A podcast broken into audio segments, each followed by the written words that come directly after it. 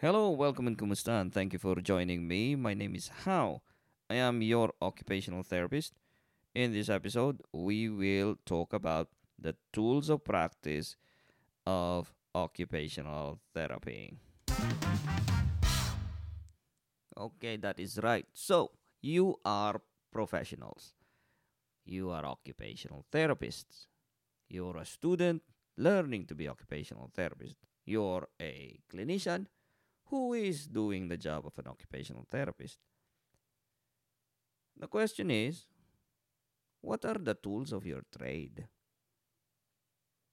So I remembered back in my university days, and my professor asked me and gave us a challenge. He said, if an occupational therapist is to endorse a product on the tele, what would be the product that occupational therapists would be endorsing? So that's really very tricky, isn't it? So, uh, occupational therapist is just so huge, so big that we cannot even associate ourselves with one simple thing. For example, if we look at physiotherapists, you know, they can endorse shoes, you know, as endorsed by the uh, Physiotherapy Association, you know, or they can endorse a sports product, antiperspirants. They can do that, you know, for the athletic ones dentists can endorse uh, toothbrush and toothpastes. Dermatologists can endorse a few things. Doctors can endorse lots of healthy stuff. Nutritionists can endorse vitamins, but occupational therapists, I would say good luck. It's really very difficult. So, occupational therapist is a profession. And in every profession, they have to have, every profession has to have a tool. A carpenter would have the tools of hammer and saw and tape measure. But what about occupational therapists? That's a big question, isn't it? Well, let's talk about a few things that I can remember. Well, one of the tools of the trade is occupation. Right, there we go again, trying to promote occupation. So, occupation is anything, any activities that is meaningful to a person. So, with that alone, so any tasks that has a meaning and could have a meaning to the person can be an occupational tool. You know, it's our tool, occupation. So there we go again. We need to be able to promote the word occupation again. So occupation meaning anything that a person does, really. So anything goes. So if the person if it's meaningful for the person to scratch the head like what I'm doing now, then yes, you can use that as a tool. If it is meaningful for the person to be able to put on the makeup, you can make that as the tool. You can use that for your intervention. If it is meaningful to have the clothes on, the right amount of clothes, then you can use that as a form of intervention. So, through the dressing retraining. So, anything goes as long, any task, as long as it becomes important to the person.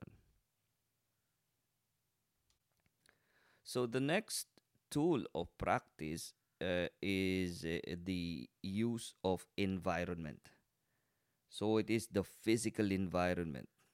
So you can either change it, you can use it to enhance a person's engagement, you can modify it.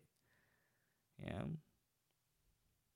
do you how how do we do that so changing the environment means changing the sound yeah, changing the light, changing the physical structures, rearranging them. You can change any of these things to enhance a person's ability to engage with their uh, ADLs or with their desired occupation, or you can change the environment to facilitate improvement with the performance components. So if a person is has low um, level of alertness, how are you going to use the environment? You know, make the room brighter. Yeah. You know, make some therapeutic noises. Make it a bit louder. Give some music that is stimulating. Talk to people in a stimulating uh, in a stimulating manner. If somebody has a stroke and their other side, so they have uh, inattention on the left side, position the person in such a way where the stimulus will approach the person on the left side. If the person is agitated, you can change the environment by dimming the light or by giving an, an a form of aroma or some calming aroma, which is normally sandalwood or base or wood or foresty type of scent. If you want to stimulate them, you have to give them like kind of citrusy kind of scent as well. So there's lots of things that you can do in the environment. So that was the second one. First one was the use of occupation. Second one was the use of environment. The third one, if my memory is serving me correctly, is called activity analysis. So, activity analysis is looking at the demands, the physical demands, the cognitive demands, and the emotional demands of a task. And then this is what you would give to the person. For example, if a person needs to strengthen the abductors or the deltoids of the arm, and give them some cooking.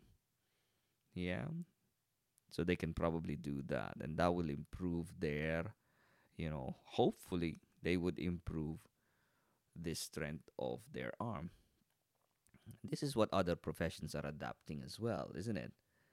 Uh, like uh, Mr. Miyagi, you know, of Karate Kid, if you remember him.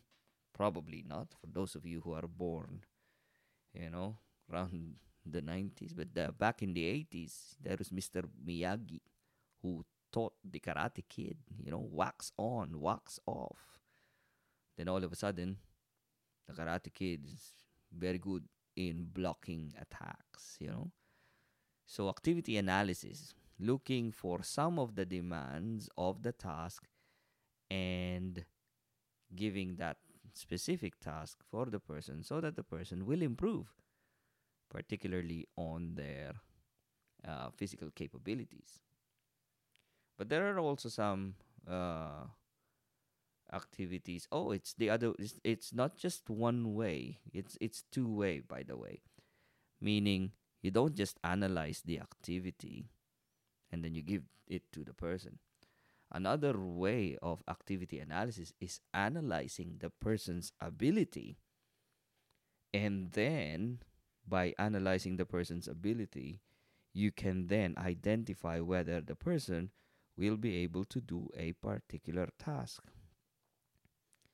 So, for example, if the person cannot manage to sit to stand from the bed, yeah, they cannot stand, then you are anticipating that the person will have difficulty standing from the toilet as well, isn't it? Which will make them have difficulty with their toilet hygiene. So you analyze that if the person is reliant on a walking frame and they cannot take their hands off the walking frame when they're walking, you then will know and you will assume based on the analysis of that skill that the person will have difficulty with their meal preparation if the person has impairment with their memory and cannot hold a conversation you would then prescribe somebody to come in to give an assistance to help them with their medication routine. So that is activity analysis in a nutshell, guys. Okay, it's a it's in a nutshell. If you want to find these details more about this, just go there are plenty of texts out there. Another tool of the trade is the use of splints and orthosis. So it's one of those things that occupational therapists do and specialize on making splints. It's one of the biomechanical approaches in biomechanical treatment where you are maintaining the joint range, you're maintaining the soft tissue length, and you can achieve this through fabrication of splints.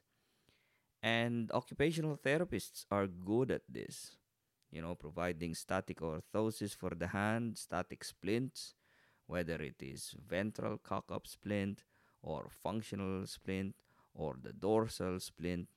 You can use preventative to stabilize the hands uh, or the uh, the uh, carpometacarpal joint of the thumb, you know, from from the veins.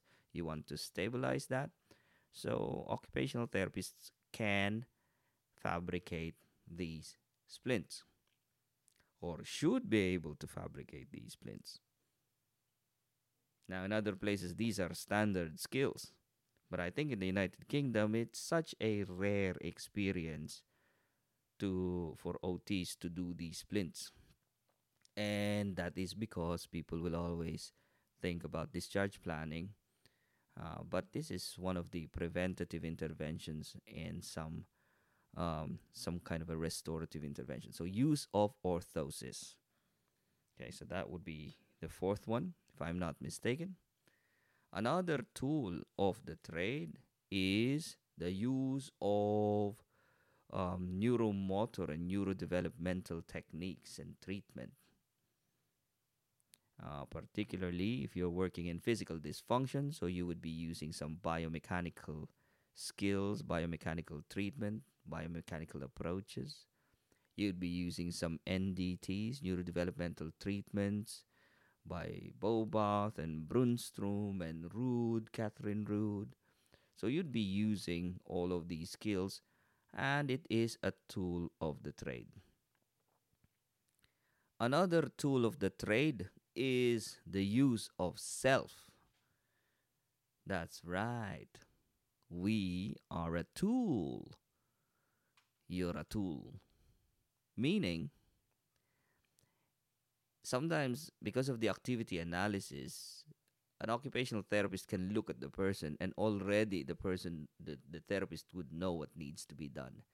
You know, all these processing and activity analysis happen so quickly up in the head and there's such a huge processing in there that just by looking the occupational therapist already can predict what can be done what needs to take place and an occupational therapist can establish the functional prognosis and these skills happen and build up over time you know it doesn't happen quickly but the use of self is one of the tools imagine that you know, an occupational therapist can just go into the TV and yes, here we are presenting ourselves, you know, the tool of self.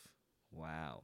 So the tool of self can be used in the tool in terms of the tool of physical um, dysfunction, for example. Or you can use yourself, the use of self in terms of the emotional well being or how we approach the person. We build up that therapeutic relationship. We use that supportive and therapeutic listening. And uh, we use ourselves on how we deal and how we approach the person. That's why occupational therapist is an art as well. So you don't just look at the person. There is an element of of yin and yang. There's an element of sensing and feeling. There is an element of acknowledgement of the spirituality. Yeah, so the use of self is the tools, one of the tools of the trade. Another one is teaching and learning. Teaching and learning method is uh, another tool which is borrowed from education, obviously. So you give an instruction to the person, you do behavioral strategies, you do behavioral techniques. And all these teaching and learning is all behavioral approach. So you use this. Another tool of the trade would be the use of groups. So occupational therapists can design a group uh, and can establish the role of uh, the group and the objectives. And then you can prescribe a group and you can make a group and then design a group and then implement and you can instruct an occupational therapy assistant on how to implement a group. Okay, so I think these are some of the very basic tools of the trade, and uh, there will be other techniques. But if uh, all the other techniques will just fall in one of these categories, for example, if you have techniques of the um, say kinetic control retraining so that will fall under neuro neuromotor uh, retraining for example. Um, so for example is uh, the use of aroma therapy for example uh, is can that be a tool of ot yes because it'll fall on the use of environment. What about sound? Music? Yes that can be the use of uh, environment as well. Now, if the music is significant to the person, that's use of occupation, the use of interest, isn't it? And uh, what else? Um, there's so many other things. You know, it's it's almost unlimited. We have lots of things that we can utilize, which just again emphasizes or it puts an emphasis on what I have been saying all along and all the time that everything you do, that everything we do matters and has an outcome. There you go, guys. So, thank you so much for listening, and I hope you picked up a little something today about the tools of the trade so just remember, talk to each other about this, teach one another, have a discussion. Uh, whatever you're practicing, just be mindful of your practice and think why are you doing the way you are doing things. And when you do, and when you can verbalize that, then you can share that to others and you will grow together. Just remember, everything you do matters and has an outcome. Until next time, bye.